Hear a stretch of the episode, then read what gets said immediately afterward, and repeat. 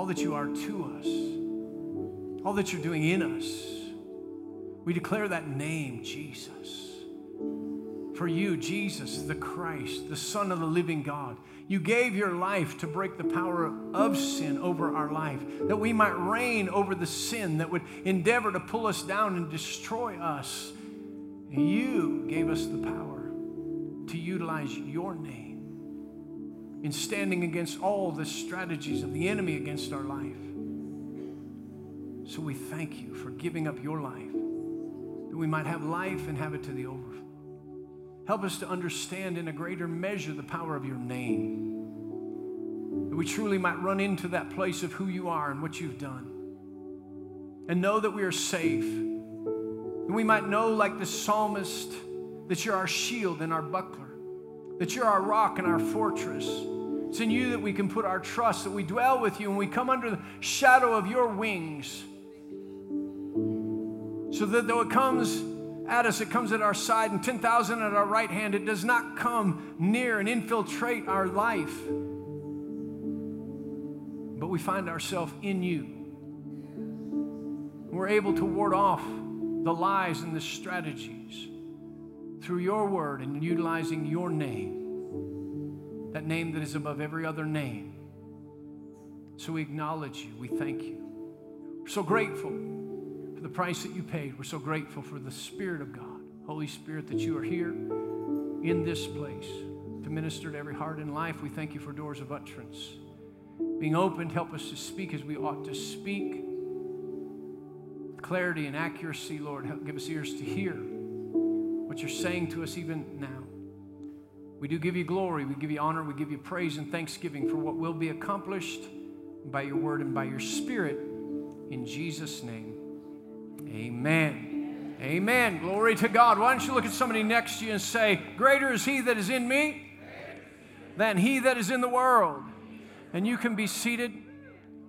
We're so uh, glad that you are here with us this morning. Welcome. I believe that God's doing a work in the world today. He's doing a, a work uh, in the world through His body. And uh, uh as we are really uh, uh, approaching and speaking, I believe what, what the Spirit of God is saying, certainly in part, it's a broad spectrum. We live in a period of time and in, in a world uh, where God can be saying, you know, things that knit together. But in part, he's, I believe he's speaking. I begin to listen to some different things, and in some way, shape, form, or fashion, we hear that God is really working to build up, to make changes, even to purify his body, uh, so that we are ready. Because he's coming. How many of you believe Jesus is coming again? All right, some of you don't, but uh, uh, the Bible says he's coming again.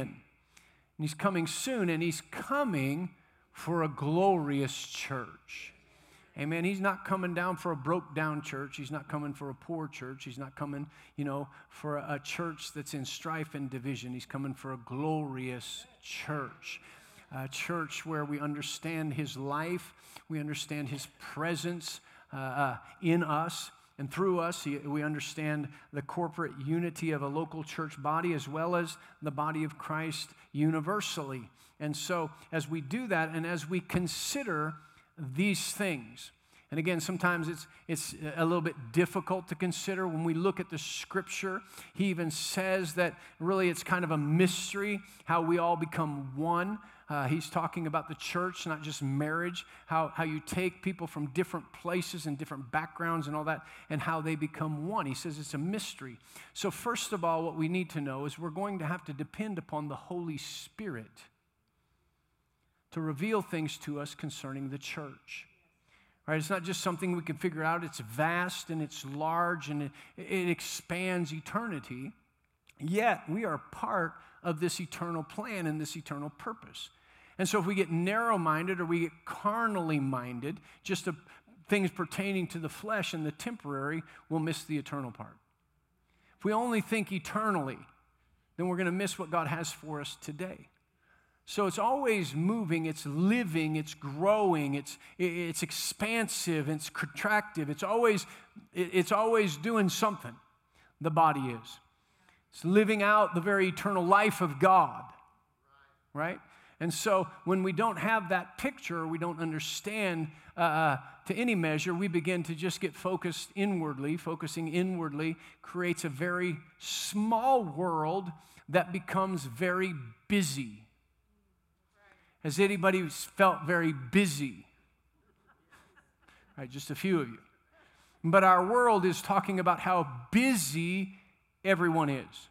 We're incredibly busy, and certainly part of that busyness is people will say, Well, I don't have time to gather together with the church, I'm so busy. But we just have to understand, really, by physics, that really the smaller you get, the less things that you can fit within a container. But even trying to fit a few things into a small container, it gets very crowded. But the things that make a eight ounce container seem like, oh my gosh, this thing is full. It's busy in there with all that's going on. If all of a sudden you put that in a 32 ounce container, it don't seem so busy. And so, God expanding our thinking to realize that we're part of something bigger than ourselves, and not just bigger than ourselves so that we work together. It's not so crowded all the time, but so much bigger than ourselves that it's not even about just our lifetime, but it's eternal in nature. And that would be help us to understand our part, the eternal part in His church right? And so, again, we can't neglect who we are. As Pastor Tasha said, God, if we were the only ones in the world, God loves us. That's a fact. But there's also a fact you are not the only one in the world. Which means what? You say, so? well, then he loves the person next to you just as much. Even if you don't love them just as much as you love yourself, he does. If you don't think God moving in their life is just as important as Him moving in your life, He does. All right? And so we've really entered into this for a number of reasons. I'm going to spend just a, a, moment reviewing here. If you'll give me that, that, that leeway to review just a little bit, because I believe God's always building something, He's always growing something. And so, you know, I could go back and, listen to something. You know, I was, I was listening just or reading some notes about a month or two ago, and you know, I, I, I, some things came up in my spirit. I'm like, man, that is good, God. That is so good. And I went back to some notes in, uh, you know, the mid 90s. It had kind of the same flavor. Like, well, maybe that's not as new as I thought it was. But he's bringing something and adding a freshness to it. See, we think God's changing all the time. He's not. He's trying to get some things through to us, and He may get it, but if we lose it, He's going to bring it back. He's going to expound upon it so we understand more and more how this all works together, not just for us now, although it does, but for eternity. How it works for us, but yes, but also for others. Amen. And so he spoke to us in, in the beginning of the year if you weren't here, that's fine. But as we were praying going into this year, I got a scripture that dropped in my heart. Many people have had this at different times. We never, at New Creation Church here in Glenwood, have had this particular scripture given to us for a year. And so it's Psalm 65. It says, You crown the year with your goodness, and your paths overflow with abundance. So there's something about this year that the goodness of God, you say, well, what, you know, I've had some trouble this year, and you look out at the world and supply chain and all the stuff that's going on this year, how can you say He crowns it with His goodness? Listen, you can have a whole lot of things going on. He says, I am over all this, and over all of this that doesn't look good, I have my goodness. And you may be looking at the paths of the world and they look rough, but my paths drip with abundance right? Drip with abundance. And so there's a lot that goes on. And when we walk with Him and we walk in the paths of righteousness for His name's sake, then His cup runs over with goodness and mercy, right? He's just, he, he's a God of abundance. You know, we might want to say, well, he, he's not. Well, he's not just reserving stuff in heaven just for the sake of having stuff. He's got, he's got more than enough. He's the God. His very nature is more than enough. And so sometimes we just look and say, well, I don't have more than enough. But he says, listen, I'm going to I'm going to overshadow, I'm going to crown this year with my goodness. So things might be happening, but if you, well, some things have happened. Are you still here? Right? So God's good. Am I still reading my Bible? Yeah, well, God's good. God's still answering prayer.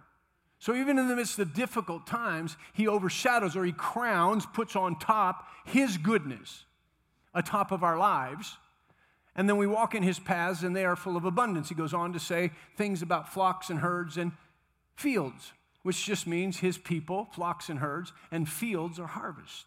So He says, when we understand the year is crowned with His goodness, we understand that his paths drip with abundance. And so we are walking as king's kids, crowned by him, walking in his abundance of goodness. Then we see that his people, there's going to be a gathering of his people, and there's also going to be a harvest that is being brought in, right? And so we're the harvesters as well as the, the, the flocks that come in. And so even though it crosses over, we see that God has a plan for this year.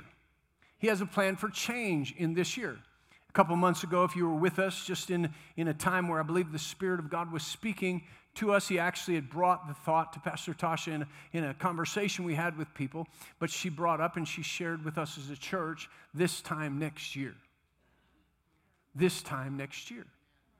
And so God is even doing something this year that things will be different in a year to come. Now, listen, it's not magic because he says this time next year, but he says if we stay on the path, we listen to what God is saying, we participate in what he's doing this time next year. Right, and you can see a lot of things. How many of you, you, you, if you think about it, you think what happened in 2020, you never imagined how quickly something like that could come on and change our life. Anybody? A few of you. Some of you imagined it happened in an instant. We're having a little class participation time. Most people I talk to say, Can you believe? I mean, we never would have imagined going through the, the, the, the, the history of our nation and our lifetime that in that, that quickly everything could change. And yet, if we're not careful, as the body of Christ, we'll go, oh, look at the world. Now, listen, they've been preparing, the enemy and the people who listen to him have been preparing for this so that when this happened, they moved quickly. God doesn't want us to think, well, how did that happen so quickly? How, he wants to say, you see what the enemy can do that quick? Don't for one second think that I can't turn things around that fast. He said, I'm preparing a people right now that will, if they will listen to me and obey me, it may seem like time is going by, but in a moment's time, there can be a suddenly, like on the day of Pentecost, and things start to change in a moment's time. So he's preparing us to understand some things and to view some things, maybe as we have in the past, maybe not, but to view them for some things that he wants to do right now right now. Somebody say, right now. So, if we wait till things are happening, it always takes longer. If we participate in some things, we get ready, and the more that participate, the more it builds until it seems like it was instant, but it wasn't instant, it was suddenly. Right? Have you ever boiled eggs?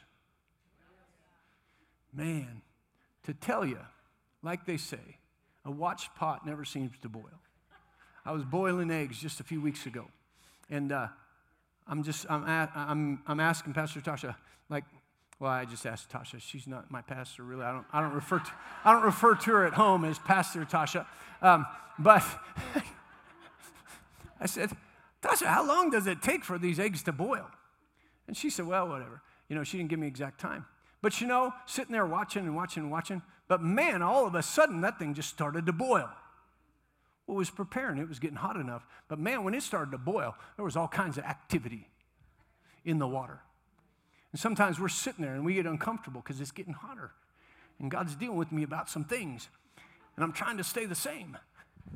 But pretty soon,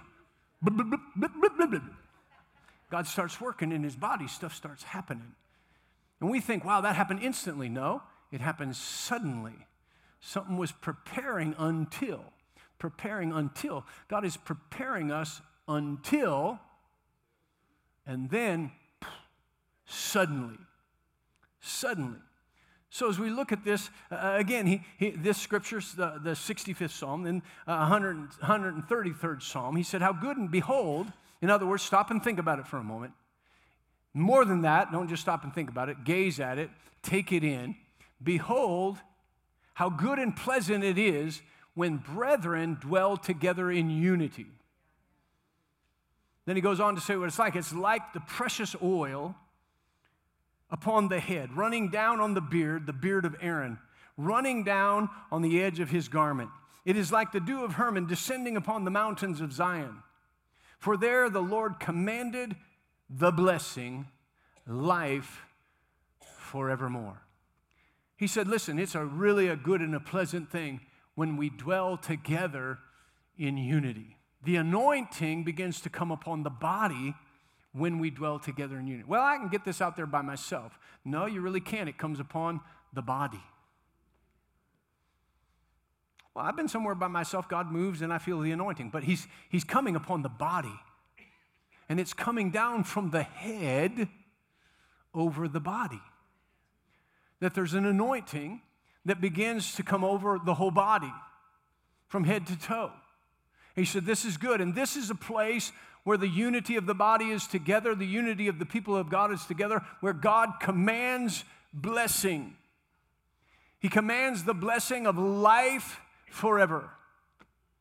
Right? It's in that place that we realize that we are the body of Christ. The very life of God forever and eternity will be flowing through his body of which we are a part. Amen. And so, uh, uh, again, we, we got those scriptures at the beginning of the year. And so we've been teaching on things that would build and, and uh, uh, you know, different series. And we came upon this. I really, we started, Pastor Tosh and I started talking about what we were praying about. Felt like uh, uh, our teaching on the body would be important. One of the reasons is because things that have gone before, prophecies have gone before, not just about our church, but about the last days. And there's a number of them that allude in some way, shape, or form to the church right? In the 1960s, Tommy Hicks had a, had a, a, vision of the latter day church or, or, a church where it rises, the church rises and spreads out over the whole world. Others said that in the last days, that the last great day revival would be a revival uh, where it was in the local church, local churches that knew the Word of God, knew how to flow with the Spirit of God, right? So, if, if it's going to happen in the church, if the last days revival isn't going to happen in a stadium, it's not going to happen, uh, uh, you know, down at the uh, ball arena, it's not going to happen in a big tent somewhere, it's going to happen in the local church, then it stands to reason that we should see the purpose of the local church. We should begin to see really the purpose of the Lord Jesus Christ, and we should begin to see the church as Jesus sees it. Now, again, it's such a broad thing, it's such a big thing. We're just going to try to bring some insight that we start praying and we start asking God that we might see it more clearly. And you say, for what reason? And so we've gone through this. Uh, uh in 1 Corinthians chapter 11, where Paul is telling the Corinthian church about taking communion, how they came together, their love feast. The combination of these people started with love, and they would take communion together, and then it started to go backwards and fragment. And so he says this to them. He says, For he who eats and drinks in an unworthy manner eats and drinks judgment to himself, not discerning the Lord's body. Other translations not says not discerning those who are of the Lord's body.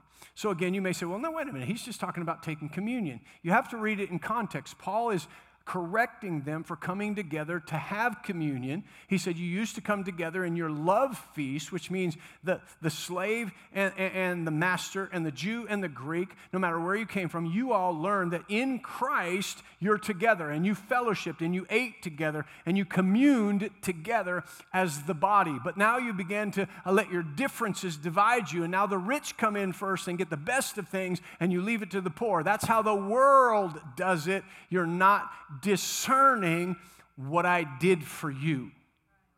Yet you're still partaking of communion.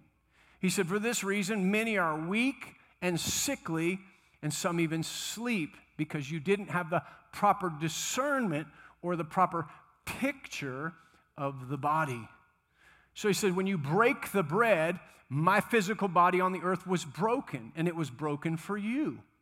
Yes, it was broken for you and I individually. Why was it broken for us? So that we might receive healing and wholeness in our body.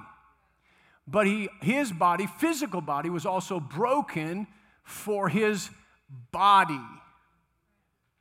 So even when we take communion, we lose sight that what he did for me, he also did for you and others. I'm just trying to get something for me. He said, Boy, that, that lack of discernment is going to affect how you receive. So he said, Yes, the blood was shed so that you individually could enter into covenant, but that my body would be in covenant with me. So it, again, we're in this movement that it's alive and it pertains to us, but it pertains to others, and it comes and it goes and it moves in the body right? And so, from that perspective, we wanted to have that perspective. So, we, we, talked about this, you know, what is the perspective of this in the world's perspective? The world starts to see the church as weak, unnecessary, unessential, uh, irrelevant, you know, within the community, within the greater community. Is that how God sees the church? No, God doesn't see the church in that way. He sees the church as infinitely valuable, right? He sees it as precious, he sees it as glorious.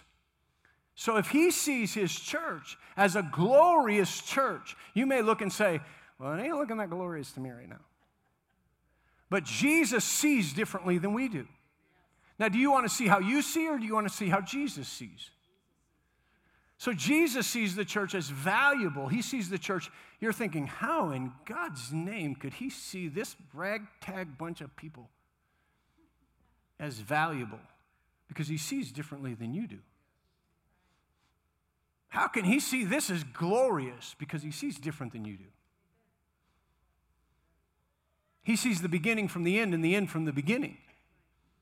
And he knows that the enemy is trying to work against the local church and his body to see something different to be discouraged, to be disappointed in how things are working. But he doesn't see it that way. He sees it with great faith that, that he's going to share with us the Spirit of God, and we're going to come together and begin to see it differently. We're going to see it as he does. We're going to see the church as valuable and precious. We're going to see the church as glorious. I hope, I don't know, but I hope that you'll begin to see and begin to cultivate in your heart that one of the greatest privileges in your lifetime is to be a member of His church.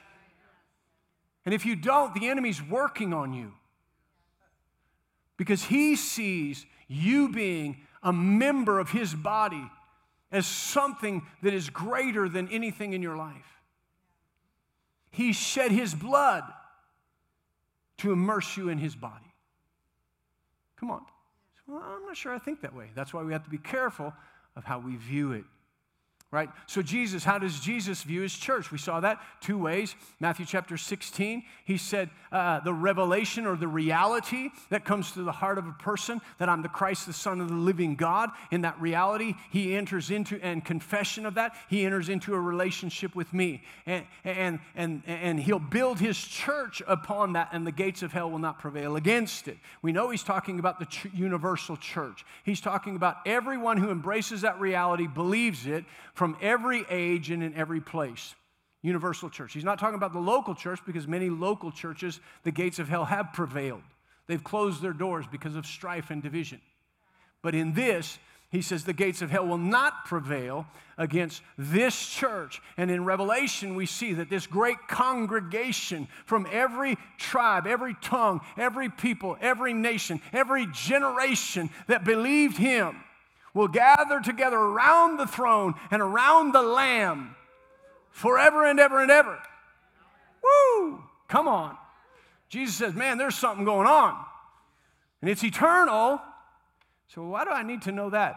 Because there's hope instilled in that, that I'm a part of something eternal and I'm going to stand before Jesus Christ and it's going to be a great gathering together and I'm linked eternally. I'm linked with Moses. I'm linked with Elijah. I'm linked with Daniel. I'm linked because we're the church. We're the family of God from time past to time present and we're all going to get together because we're all of one church.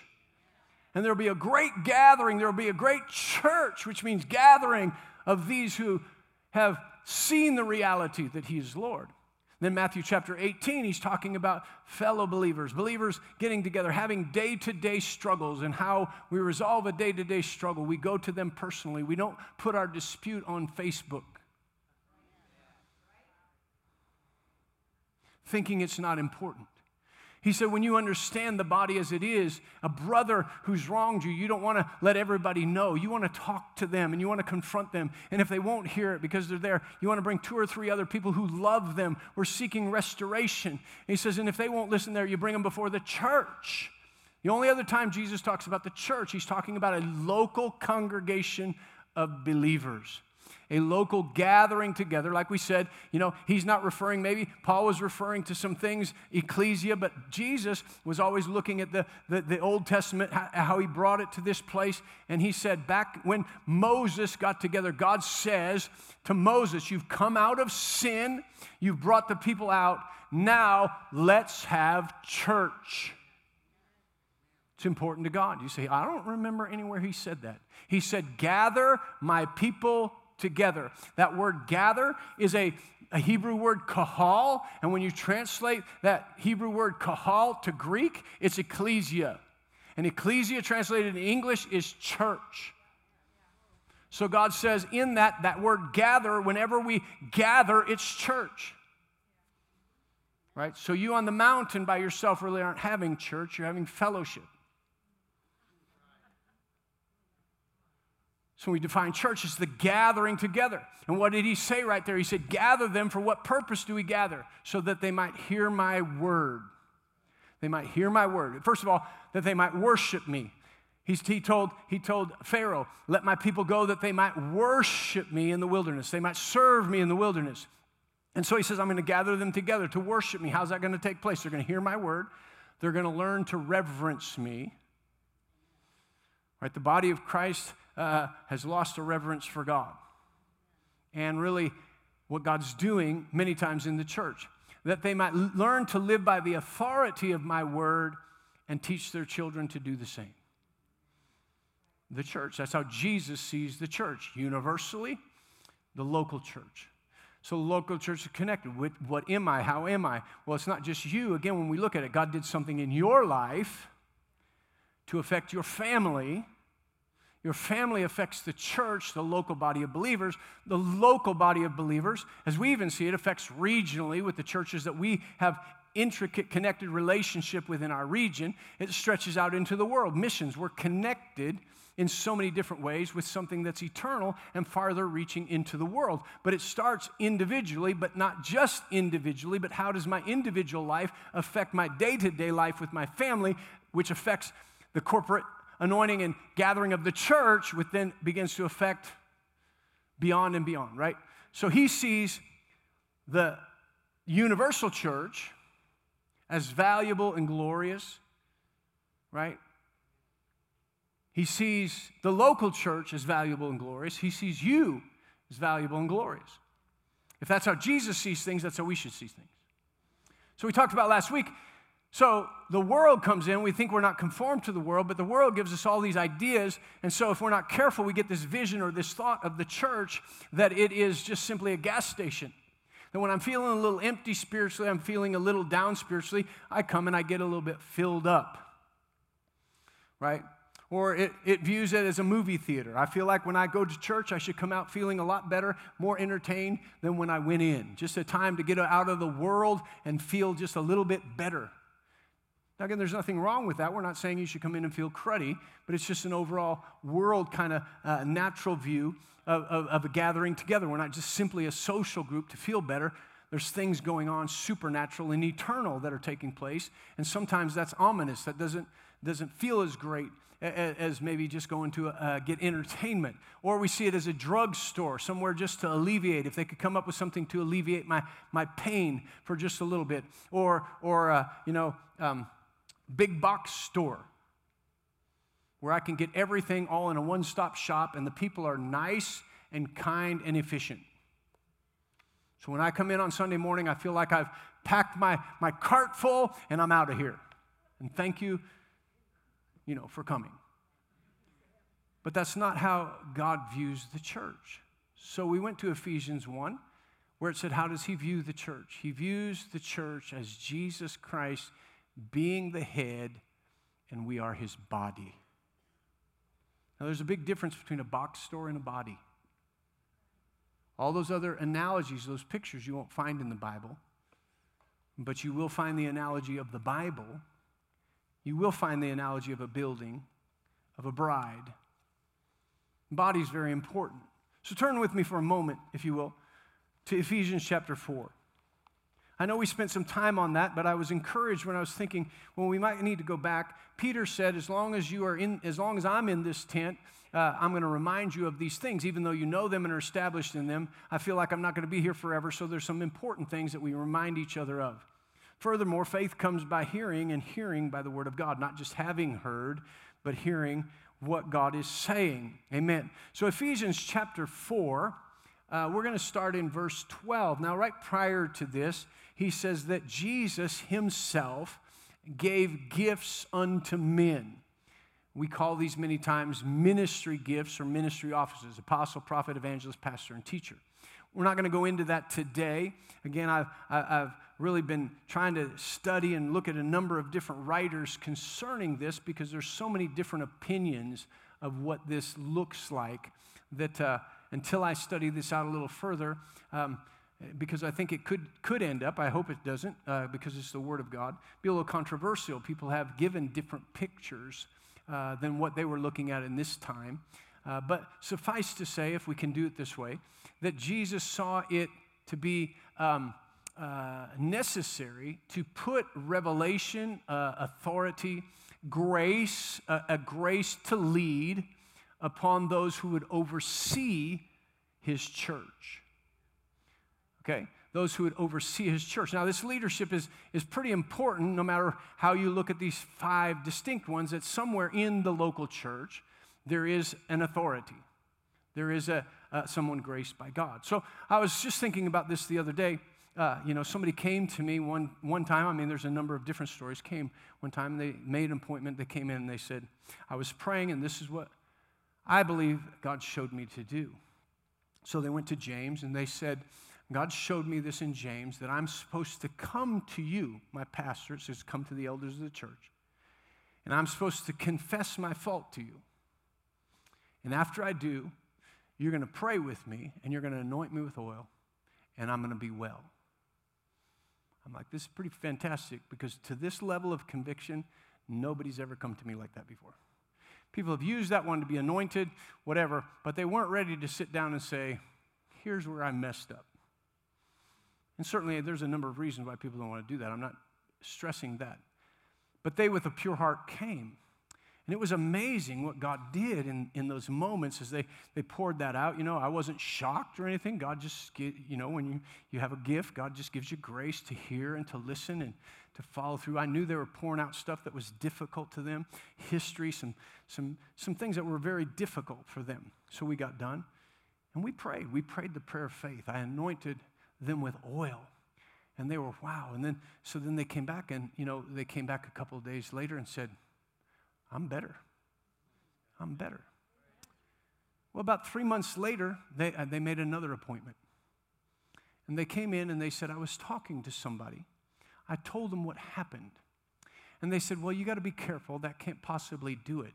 There's something from your past that's spiritual that pro- I, I believe still has a hold on you that we need to deal with that spiritual thing. She said, So I let them pray for me, and ever since that, that all came back. So I'm coming back to you if you'll pray with me. And we didn't have to go through all that again. We just prayed. We just, she just said, I'm sorry that I did that. This is what God told me to do. and this is what I did. See, sometimes we have people trying to find a place of leadership and, and, and ministry that usurps what God is doing. And so, you know, we'll get into this a little bit. Certainly, there's different giftings and graces we want you to operate in, but you have to be careful sometimes when God's instructing somebody away and you're like, wait a minute, I got something better. Right?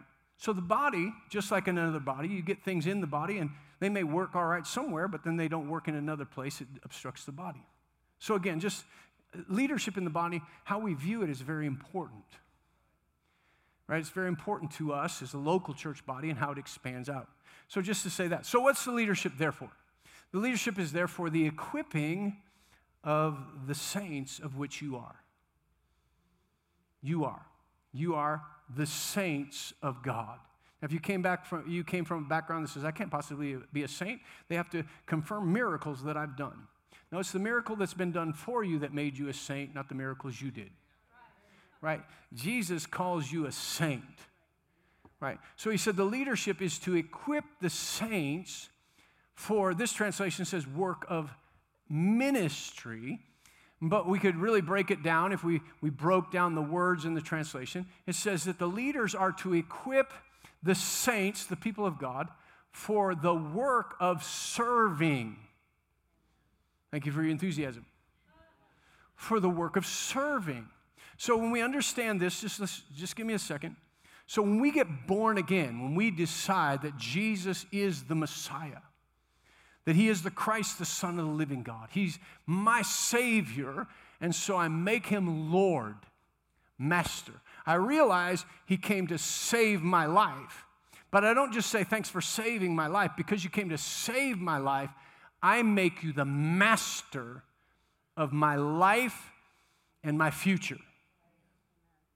He said, when you do that, the old man that was bound under sin gets washed away, gets removed, and a new man emerges and is reconciled to God. And the minute that that happens, you are given to serve another the knowledge of that reconciliation. Say what? 2 Corinthians 5:17. Any man that be in Christ is a new creation. Old things have passed away. Behold, everything has become new. Now everything is of God, who has reconciled us to himself and has given to us a ministry of reconciliation. Ministry, a, a service to tell people that they can be reconciled to God. A lot of people are like, I'm a Christian, I just want to know what my ministry is. Well, first of all, to understand it's serving others. And the first thing is to tell people, like, wow, I just need to serve you in this. I need to tell you that Jesus died for your sin so you could know him personally. I don't really like that. Tell me how I can become an apostle. I am. If you feel like you have an apostolic call, you better start with the ministry of reconciliation. And then, secondly, we understand that we become part of the body of Christ. We have that ministry. And then we see this that we get equipped to serve, to serve the body, to serve within the body, right? It says right here that we're equipped for the work of ministry, and that serving is for the edifying of the body of Christ. For the edifying of the body of Christ. So we understand that we are the body of Christ, that we are members individually of something greater. God's working with us. And so, whether it's a local church body or whether it's us individually, right? How the church works and how individual members, as we said, Jesus is the head of the body, and the head gets done what it wants to get done through the body. And so, when the body starts to understand that we're functioning together, we're serving one another, we're not getting uh, high minded about it. We're looking at how we serve one another. So I use this example for service. I didn't know if, I don't know if it went over very good or not. Um, but I got a new pair of shoes uh, just a few weeks ago. And so when I was putting those shoes on, uh, it just struck me. You know, I was tying those shoes. And something that struck me and what I'm thinking about and, and ministering to you about is, you know, I realized my hands didn't all of a sudden start talking to the rest of my body. My hands didn't start going, these feet. They got a new pair of shoes. They're always getting something new shoes, new socks. I wish I got some new shoes and new socks. No, they didn't actually say anything. My head, through my nervous system, wanted to tie my shoes for the good of my body, and my hands just tied the shoes. And my feet didn't say, ha ha ha, you all should get shoes like us. See, sometimes we go somewhere and say, we should be more like them. Wait a minute, they're a section of the body doing what they're doing, and we're doing what we're doing. If we become them, we don't be us. It's very easy to do because they look like they have nice shoes. But if I got those nice shoes, my hands wouldn't look like hands, they would look like feet. With shoes on, my hands would have trouble doing what they're supposed to do because they got shoes on.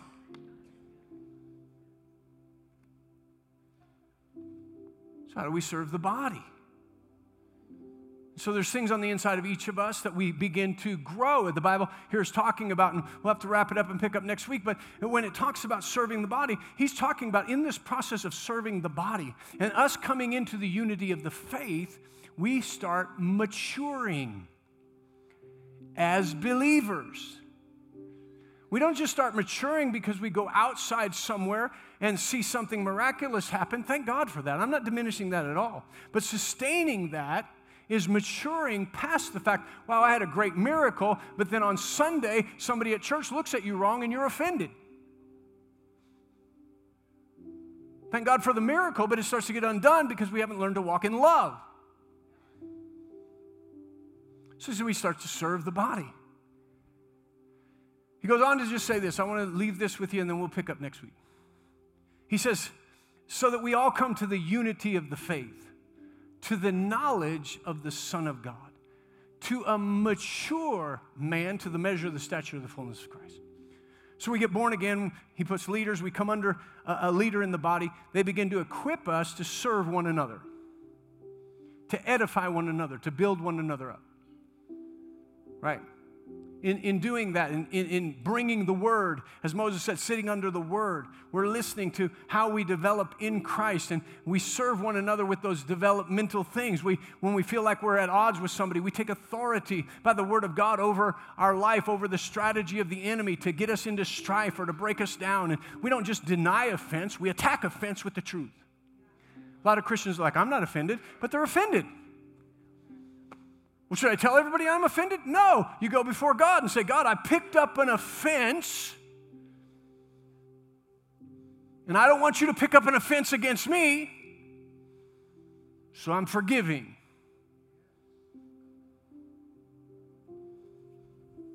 Right.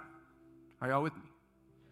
Come on, so we serve one another for that reason. We're going to run into stuff with each other, but we all are part of the same one. We, we, what do we have in common? He's the head. He's the head. Life comes from the head. Signals are coming from the head. So we grow, we, we edify, we build each other up so we can come to a unity of faith. I'm just going to put it in this place because we, we think of faith as like I got the right, I'm, I'm studying the word, I have a right confession, I have a right thing. But really, when we come to faith, the full span of faith is I start out hearing the word, I believe the word, I begin to speak the word. But a full encompassment of a life of faith is doing the word of God.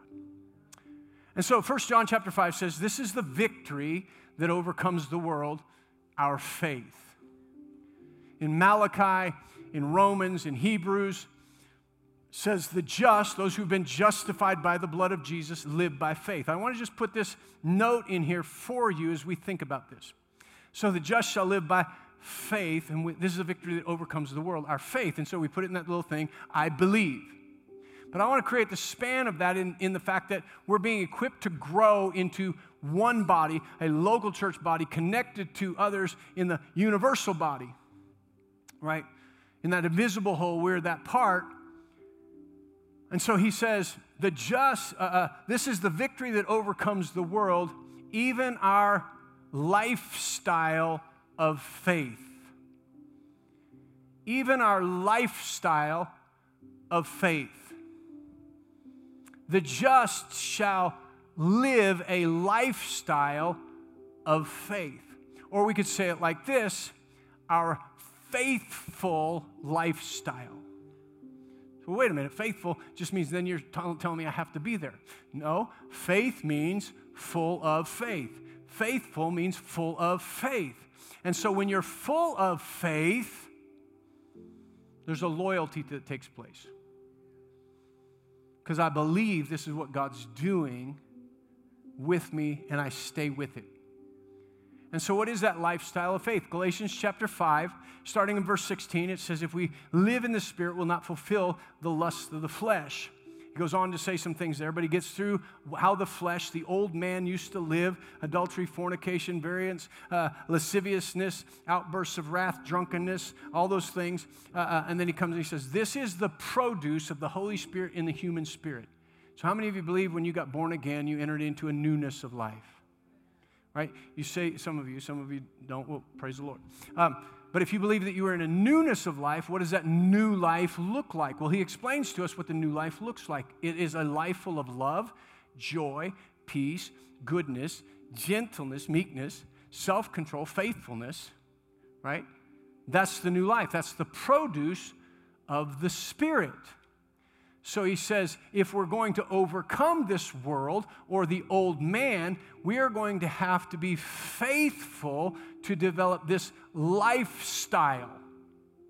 And we come into a unity of this lifestyle love, joy, peace, goodness, gentleness, kindness, self control faithfulness, when we all are developing that, we come to the unity of that knowledge of the Son of God creating a new kind of life and a new quality of life, and it fits together. The body begins to strengthen and grow against any onslaught of the enemy, any deception, any selfishness, any hatred, any offense is guarded by our lifestyle of faithfulness. As we serve one another. So you're like, I, I want to just know how to minister to people, walk in love. I know I'm supposed to walk in love. I want to know something big. That's big. Yeah, but I'm tired of trying to walk in love. I want a miracle. You walking in love would be a miracle. Come on, that was a word for somebody in particular, not all of you. Sorry, that right there was your opportunity to not be offended with me. Come on, some of you know that if I just had peace through a situation, that would be like miraculous. If I just had joy in moments, that would be like miraculous. If I, if I really just had kindness towards this person, that would be miraculous. There's something supernatural and miraculous going on in the development of our newness of life. And when it comes together, there's going to be outward miraculous things take place. God's setting us up and equipping us for that. But with so much division and dissension, even in local church bodies, understand this that a dissension in a local church body affects the universal church. Well, it won't matter. Sure, it does, because you're a part of, we are a part of something bigger. You say, well, it's so big, my part won't matter. Paul addressed that in 1 Corinthians. We'll get to that. All right, I'm just going to read this real quick and then we're close. I would ask you how many of you give me five minutes, but I'm not going to take that long. All right. This is from the book Fearfully and Wonderfully Made. And this hopefully just kind of encompasses this little portion of scripture that we shared with you. He says, When Jesus described the Christian life, often his invitation to it sounded more like a warning than a sales pitch. He spoke of counting the cost, of selling all, taking up a cross to follow him. While that attitude used to puzzle me greatly, I now believe he was simply underscoring the need for loyalty, which in biological terms means the need for individual cells to offer up service for the whole body. Sometimes following the head may involve a sort of self denial, including some pain. But I have learned through the rare instances, like my experience with Sadan, which is a, a leper that he really fixed his foot and his ability to walk, uh, that service also opens up levels, listen to this, that service also opens up levels of fulfillment far exceeding any others I have encountered. We are called to self denial not for its own sake, but for the compensation we can obtain in no other way. Our culture exalts self fulfillment, self discovery, and autonomy. But according to Christ, it is only in losing myself that I will find it. Only by committing myself as a living sacrifice to the larger body through loyalty to Him will I find my true reason for being. We cling to a self serving feeling of martyrdom about such a life of service. Well, I've given everything. In actual fact, we are called to deny ourselves in order to open up to a more und, uh, to open up to a more abundant life. In the exchange, the advantage clearly rests on our side. Crusty selfishness peels away to reveal the love of God expressed through our own hands, which in turn reshapes us into His image. To refuse to deny oneself, said Henry Drummond, is just to be left with self undenied. It's powerful how, when we have faith in God, we allow Him, we trust Him to work in us a lifestyle, a lifestyle of that faith. We believe He died to give us a newness of life, we trust and believe there is a new kind of life to be lived.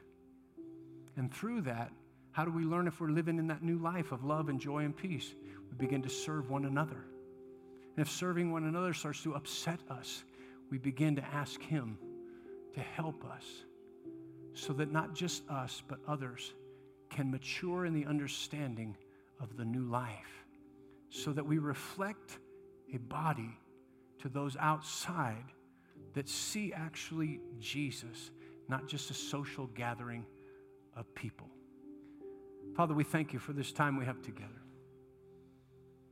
I thank you, Holy Spirit, that you're ministering to us concerning your body in this way. Show us what you want us to see. Bring that spirit of wisdom and revelation in the knowledge of you, for we can't know you without knowing your body. Expressing to us the glories and the riches and the power that come in your body. Thank you, Lord for teaching us, leading us, guiding us, and anointing us. Now, with every, every head bowed and every eye closed, if you're here this morning and you say, I've never made Jesus Christ the Lord of my life, just come in today and was looking for something. I didn't know what it was, but I know it's Jesus. I'm looking for that life. If you're here today, just as we said there in 2 Corinthians 5 17, our first service to you is to let you know that you can be reconciled to God that Jesus paid the price for your life. And that when you make him the Lord of your life, when you say, Come into my heart, I thank you for dying to save my life from sin and eternal uh, uh, corruption apart from you. Thank you for saving my life. Now I want to turn my life over to you and have you be the master of my life, the Lord of my life. And so, my service to you is, as it says there, to just plead with you. If you don't know Jesus Christ today as your Lord and Savior, I don't know everybody in this room. Many of you I do know. I know that you have said, Jesus, come and be the Lord of my life. But if you have never done that, today is the day of salvation. Today is a time where the perspective of life and who you are, what God has planned for you, not your mistakes, not your shortcomings, but a future with Him, a hope with Him, forgiven, washed, and cleansed. That there was an old man that used to live the way that the enemy desired and dictated by the course of this world, but there's a new man that bring, comes forth at that confession of him as Lord that has a brand new future and a brand new hope for life. If you're here this morning and you've never made Jesus the Lord of your life, I want to pray with you. He'll come into your heart, he'll be the Lord of your life, he'll wash your sin away and give you a brand new start of life with him. Anybody at all, you'd raise your hand and say, That's me today. With nobody looking around, just say, That's me.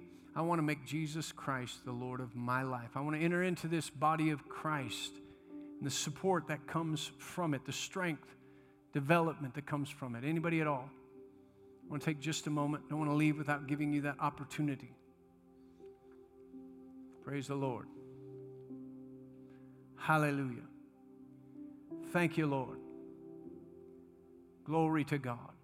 Well, y'all can look up here. In Jesus' name. Well, let's just pray all this. Let's just pray together.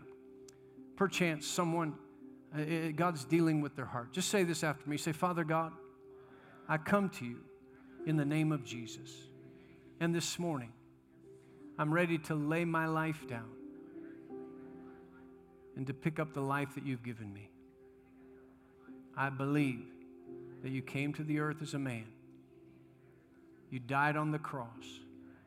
You were buried. And God raised you from the dead so that I could be forgiven my sins and enter into a relationship with you. So this morning, I call you Lord of my life. Thank you for saving me. In Jesus' name, amen. Amen. If you prayed that prayer from your heart, the Bible says that your sin is passed away and forgiven, and that Jesus has come into your heart and made you a new creation. There'll be altar workers up here to give you three mini books to help you along your way. If you prayed that prayer at all, uh, it'll just help give you a boost moving forward. Why don't you stand up with me? Say this we go, what God did in Christ Jesus far exceeds any damage done to me by Adam's fall. You can be dismissed. Make it a great day.